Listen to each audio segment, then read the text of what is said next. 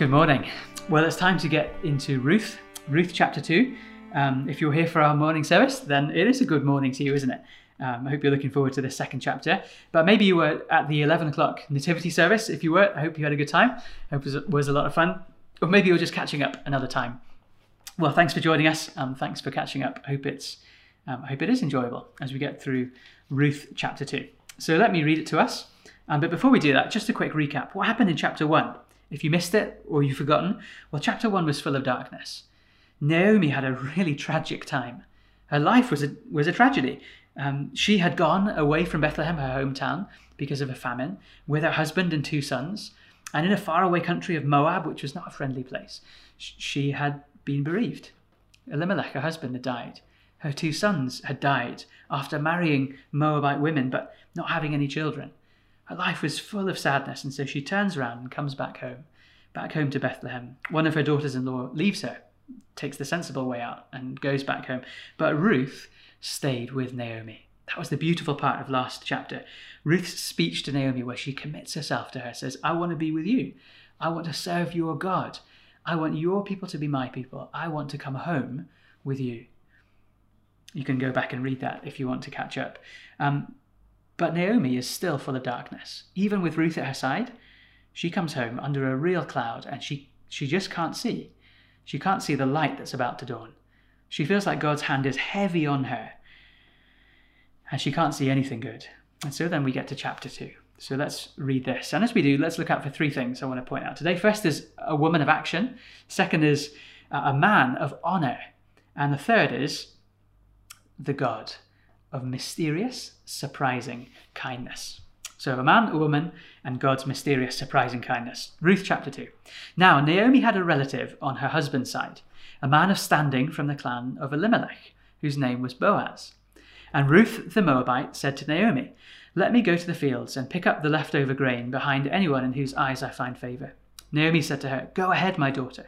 So she went out, entered a field, and began to glean behind the harvesters. As it turned out, she was working in a field belonging to Boaz, who was from the clan of Elimelech. Just then Boaz arrived from Bethlehem and greeted the harvesters. The Lord be with you, he said. The Lord bless you, they answered. Boaz asked the overseer of his harvesters, Who does that young woman belong to?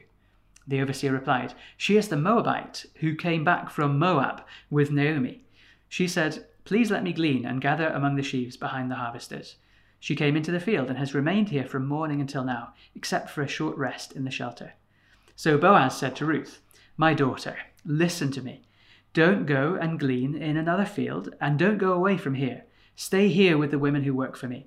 Watch the field where the women are harvesting, and follow along after the women. I've told the men not to lay a hand on you. And whenever you're thirsty, go and get a drink from the water jars the men have filled. At this, she bowed down with her face to the ground. She asked him, Why have I found such favour in your eyes that you notice me, a foreigner? Boaz replied, I've been told all about what you've done for your mother in law since the death of your husband, how you left your father and mother and homeland and came to live with a people who didn't know you didn't know before. May the Lord repay you for what you've done. May you be richly rewarded by the Lord, the God of Israel, under whose wings you've come to take refuge. May I continue to find favour in your eyes, my lord, she said. You've put me at ease by speaking kindly to your servant, though I don't have even the standing of one of your servants. At mealtime, Boaz said to her, Come over here. Have some bread, dip it in the wine vinegar. When she sat down with the harvesters, he offered her some roasted grain. She ate all she wanted and had some left over. As she got up to glean, Boaz gave orders to his men Let her gather among the sheaves, and don't reprimand her. Even pull out some of the stalks for her from the bundles and leave them for her to pick up, and don't rebuke her. So Ruth gleaned in the field until evening. Then she threshed the barley she gathered, and it amounted to about an ephah. It's about 13 kilos, about 30 pounds. She carried it back to town, and her mother in law saw how much she had gathered. Ruth also brought out and gave her what she had left over after she had eaten enough at the meal. Her mother in law asked her, Where did you glean today? Where did you work? Blessed be the man who took notice of you. Then Ruth told her mother in law about the one at whose place she'd been working. The name of the man I worked with today is Boaz, she said. The Lord bless him, Naomi said to her daughter in law. He has not stopped showing kindness to the living and the dead. she added. That man is our close relative. He's one of our guardian redeemers. Then Ruth the Moabite said, He even said to me, Stay with my workers until they finish harvesting all my grain. Naomi said to Ruth, her daughter in law, It will be good for you, my daughter, to go with the women who work for him, because in someone else's field you might be harmed. So Ruth stayed close to the women of Boaz to glean until the barley and wheat harvests were finished, and she lived with her mother in law. Should we pray and ask God to help us? And then we'll get stuck into the story. Lord God, we thank you so much for such a beautiful story. Thank you that it's full of lessons for us, most of all, full of grace for us. Lord, we pray that you'd help us to understand what you have for us today and to live it out for your glory. Amen. Okay, so we're going to look at a few characters. Like I said, a woman of action. That's who Ruth is, isn't it? Um, right from the very beginning, she doesn't know what to do except the next thing, the next good thing. That's all she has to do. She doesn't make a big plan for the future. She just takes the initiative to get out and get some food. Naomi is struggling. Naomi's really feeling the heaviness of her situation. And Ruth could be too. I mean, she's been widowed. She's far away from home. She could be forgiven for, for moping in a corner for a while, but she doesn't. She gets up and goes out to do what she has to do, to get food for Naomi. And she works really hard, doesn't she? In verse 7, um, the overseer reports that she's come into the field. She was, she's been here since the morning. She's only rested for a little time in the shelter. She's been working really hard. At the end of the day, she comes back with a lot of grain. She's working hard. She's working with initiative. She's just doing the godly next step. Maybe we can pause there for a minute and just learn a, a lesson for us. If you're a Christian, how do you plan your life? Maybe you're at the beginning of retirement, trying to plan the next stage, the next chapter for you. Maybe you've um, maybe you've had a big diagnosis recently, and it's changed the way you think about the future. I mean, how do you face that? Maybe you've got big decisions to come up. You're choosing your GCSEs, thinking about heading off to university, thinking about a career, a job that you'll do, thinking about starting a family, thinking about what your children are going to do. And you've got all these plans and things, and we can often sometimes think 15 steps ahead and it just gets too much for us. Well, it's a good thing to plan. We'll see that next week, actually. It's a really good thing to plan, but we should hold those plans in open hands, like Ruth does here. I mean, things have turned out very differently to imagine how she would have planned her life as a little girl. She's far away from home, in a strange place, following a completely different God to the one that she grew up with. She would never have planned this. So she's held her plans in open hands and just does the godly next step. Do you see that? She isn't concerned about 15 steps down the road, what might happen with this, with that. Um, we struggle with that because we have so many choices. There's a thing that I think psychologists have identified that's called choice paralysis now in our culture because we, we have a, the freedom to choose in absolutely everything from you know breakfast cereal to your career to any, anything. And so we're often paralyzed and we don't feel very free choice paralysis is a thing. And so we struggle to choose. We struggle to know what to do next. Well, Ruth says, Ruth teaches us, just take the godly next step. Don't worry about the future. Let God worry about that. You just do what's in front of you and do it in a way that honors Him. Take the godly next step. What else can we learn from Ruth? Well, she's a woman who's full of humility, isn't she? In the way that she works, in the way that she's thoughtful about others, the way that she packs up her leftover lunch to take home to her mother in law. She's thoughtful and humble, and you see that most of all in verse 10, where she bows down with her face to the ground when Boaz comes to talk to her, and she says, Why have I found favor in your eyes?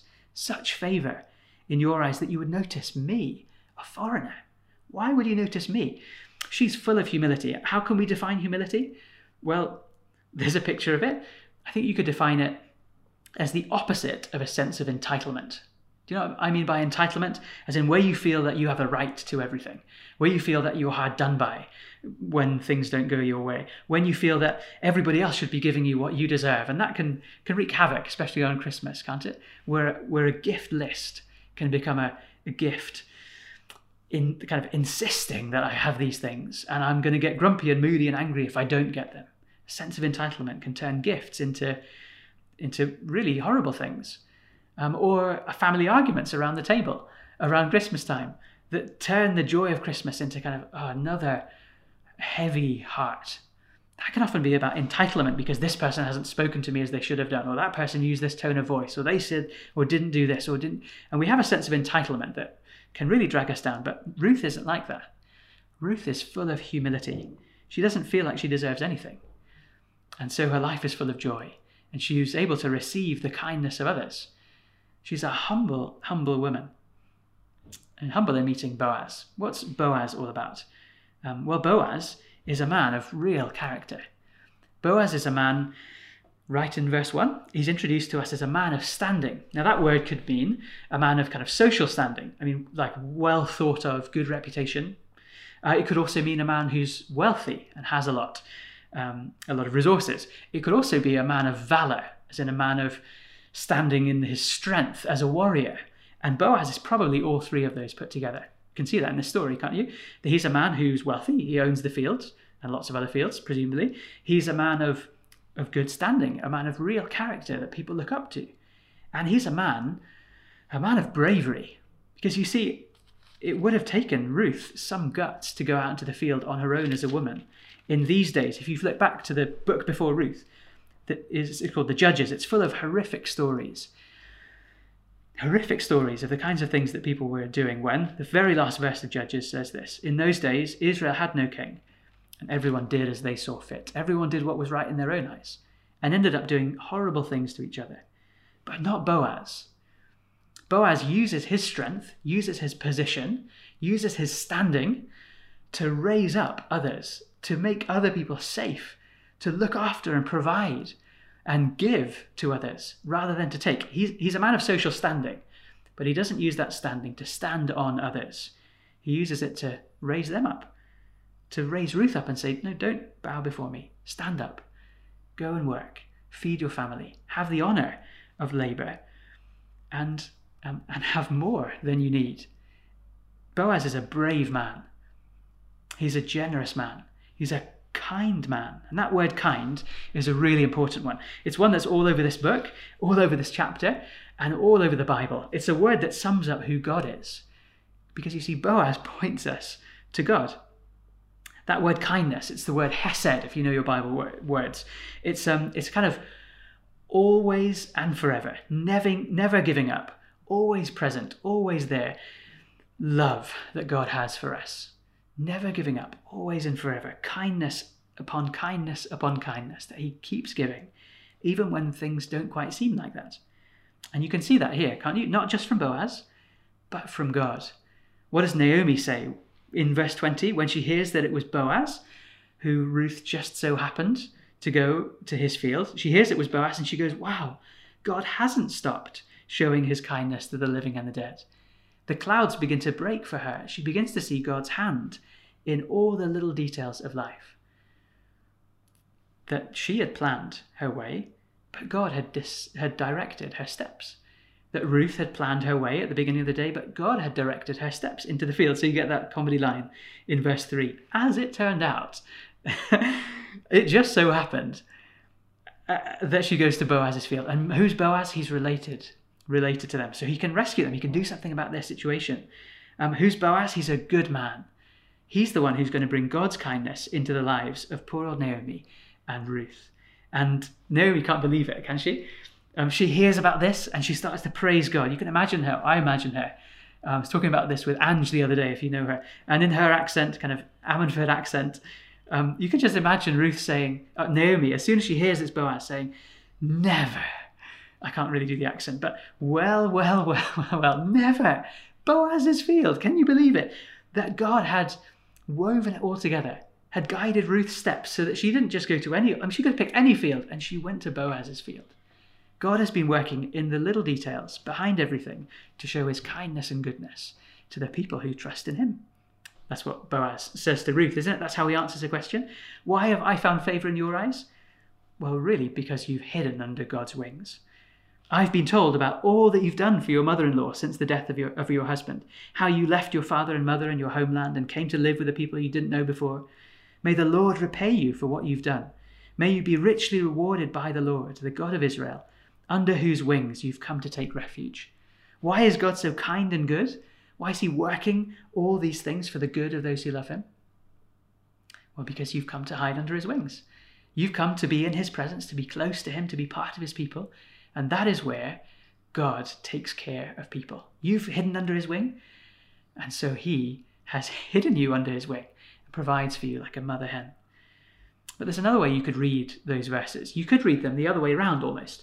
That that Ruth is experiencing God's kindness as a kind of payment for doing good. Right? That's almost what Boaz says. He says, May the Lord repay you for what you've done. So so could it be that the way we get God's kindness is by doing lots of good things for other people, by looking after widows and orphans, by um, by caring for our family, for people who don't have anybody else to care for themselves, by being sacrificial.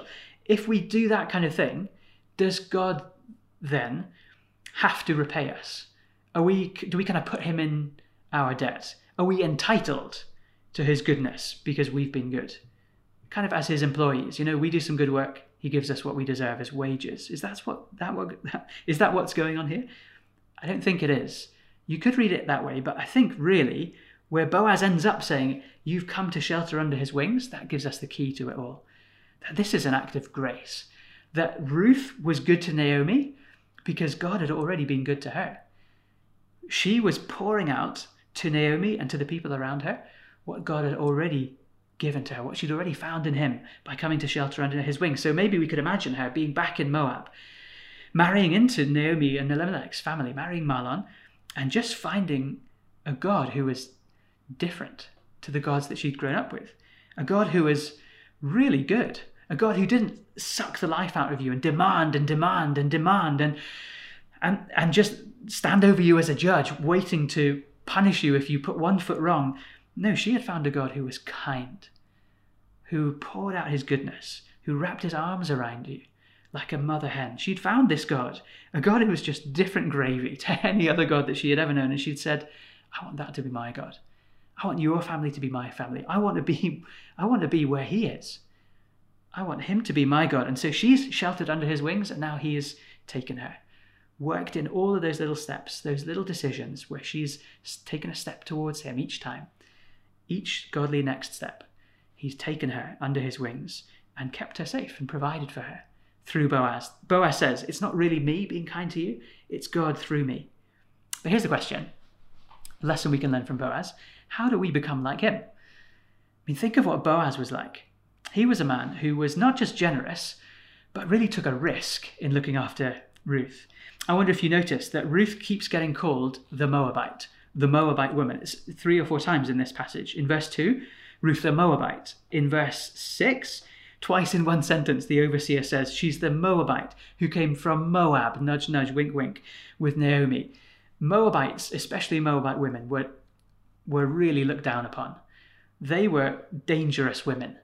They were the women back in the old stories who had seduced, led away, led astray some of the men of Israel so that they missed out on God's blessing.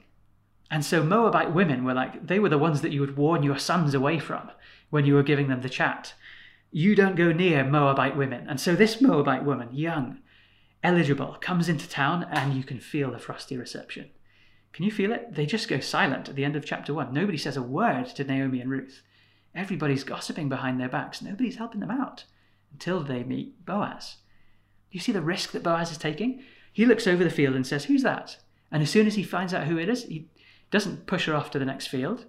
He wraps his arms, his wings around her and says, Come close. I don't care what people think of me. I'm going to soak up your shame.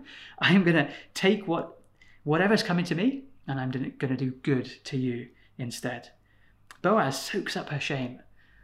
I wonder where he learned that. I reckon he learned it from his mum. Um, do you know who Boaz's mum was? Uh, niche bit of Bible trivia for you. Boaz's mum was Rahab. You can go and read the genealogy in Matthew. That's where we find that out. Um, or go back and read the stories in Joshua chapter 2. You'll find Rahab. Rahab was a prostitute from Canaan, not a person from Israel, not a particularly kind of uh, person that you would want to spend time with if you were in good, polite Israel society, she would be somebody that they would have looked down on. You can imagine maybe Boaz as a little boy walking through the marketplace and the funny looks that people would give his mum, the funny looks that they would give his dad, the conversations that would all of a sudden go silent when she walked in the room. Boaz knows what it's like to have a mother who was an outsider, who was a foreigner, who didn't quite belong. And so he sees Ruth. He sees this woman who doesn't quite belong this woman who's on the outside. And he says, No, you are going to come inside. You are going to be with my people. You are going to be provided for and looked after with me. You are going to come close, and I will soak up the shame. I don't care what it costs. I'm going to pay. Do you see who Boaz points us towards? Do you see that Boaz is just such a clear picture of Jesus? That in all of the darkness of Advent, we're looking forward to the greater Boaz coming. In all the darkness of chapter 1, Boaz is the one who comes and brings the dawn. He's the one. Jesus is the one who goes to the cross and soaks up all of our sin and shame, who takes everything that you've ever done that has made you feel rotten, everything that anybody has ever done and stuck to you, any reputation that you have, whether it's fair or not fair, anything dark in your life, Jesus took it at the cross and died with it, soaked up your shame, drank up that venom, died with it, and then rose again to give you your life back, to say, You belong here. You are mine, and I am yours. Come home. That's what Jesus is doing. That's what Boaz is doing. So here's the question Who are the Moabites in Ammanford? Who are the people who are, who are just kind of on the outside, who don't really belong? Uh, there might be all sorts of people like that. Maybe it's you. Maybe you feel like an outsider. You've just recently moved here. Maybe it was decades ago you moved in, you still feel like an outsider. Well, can we, as a church, be a church of Boaz? Boaz hearted people?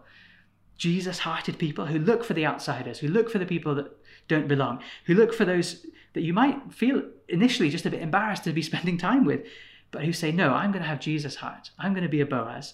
I'm going to wrap my arms, the arms of my community, my church around these people and welcome you in. Who, who are those people? Who are the Moabites in Ammanford? Maybe if you're a Welsh speaker, is it the English for you? The people who, you know, with all their money have come and bought those nice houses and boosted up property prices so our children and grandchildren are going to have a harder time and we just don't feel like we're particularly comfortable with these people outsiders who come in or maybe you are one of those english people and you feel you feel like, that towards the welsh who kind of look down on you or who don't welcome you so much because you don't quite speak their language. I don't know. There's the Welsh and English thing that we have here, or, or people from all sorts of different countries who live in a, um, who live in our communities but who aren't in our church. Maybe it's people who are kind of moral Moabites, uh, people who who are different from us in all kinds of different ways that we feel awkward about. Who are the Moabites in your life, in your family, in your community, on your street? How could you be a Boaz to them this week? Caring for them, looking after them, saying, No, no, no, you are not an outsider anymore. You belong, and I'm going to make sure that you know it. Could you be a Boaz this week? Could you pray? Could we pray that we would be a church full of Boaz hearted, Jesus hearted people who welcome in outsiders. Well, we've seen we've seen Ruth, a woman of action.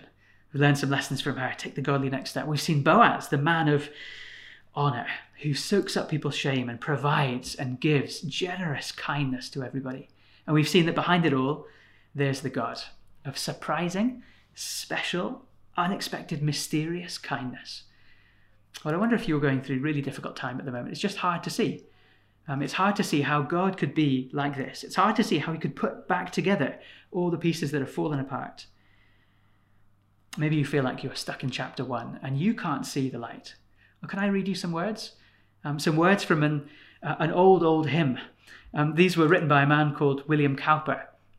He was a man who struggled with grinding depression through his whole life, who attempted suicide three times, but who trusted Jesus. He had a really difficult life, but he had a good friend called John Newton who kept him going. And he wrote this hymn. This is for you. If you're feeling like you're stuck in chapter one, like you can't see how things are ever going to be put back together again, like how could God make everything sad come untrue? How could he work good for those who love him out of your situation? Well, let me read this to you as an encouragement. God moves in a mysterious way, his wonders to perform. He plants his footsteps in the sea and rides upon the storm. Deep in unfathomable minds, uh, uh, minds of never failing skill, he fashions up his bright designs and works his sovereign will. You fearful saints, fresh courage take. The clouds that you much dread are big with mercy and will break in blessings on your head. Judge not the Lord by feeble sense, but trust him for his grace. Behind a frowning providence, he hides a smiling face. His purposes will ripen fast, unfolding every hour. The bud may have a bitter taste, but sweet will be the flower. Blind unbelief is sure to err, and scan his work in vain. God is his own interpreter, and he will make it plain. Take courage. Those clouds that we dread are big with mercy and will break with blessings on your head. That's what the story of Ruth teaches us. That's what the story of Jesus' death and resurrection teaches us. That whatever struggle you're walking through, whatever dark valley, come under the shadow of his wings and know provision. Come under the shadow of his wings and know kindness. Come under the shadow of his wings and know freedom. The freedom to live in his presence. Amen.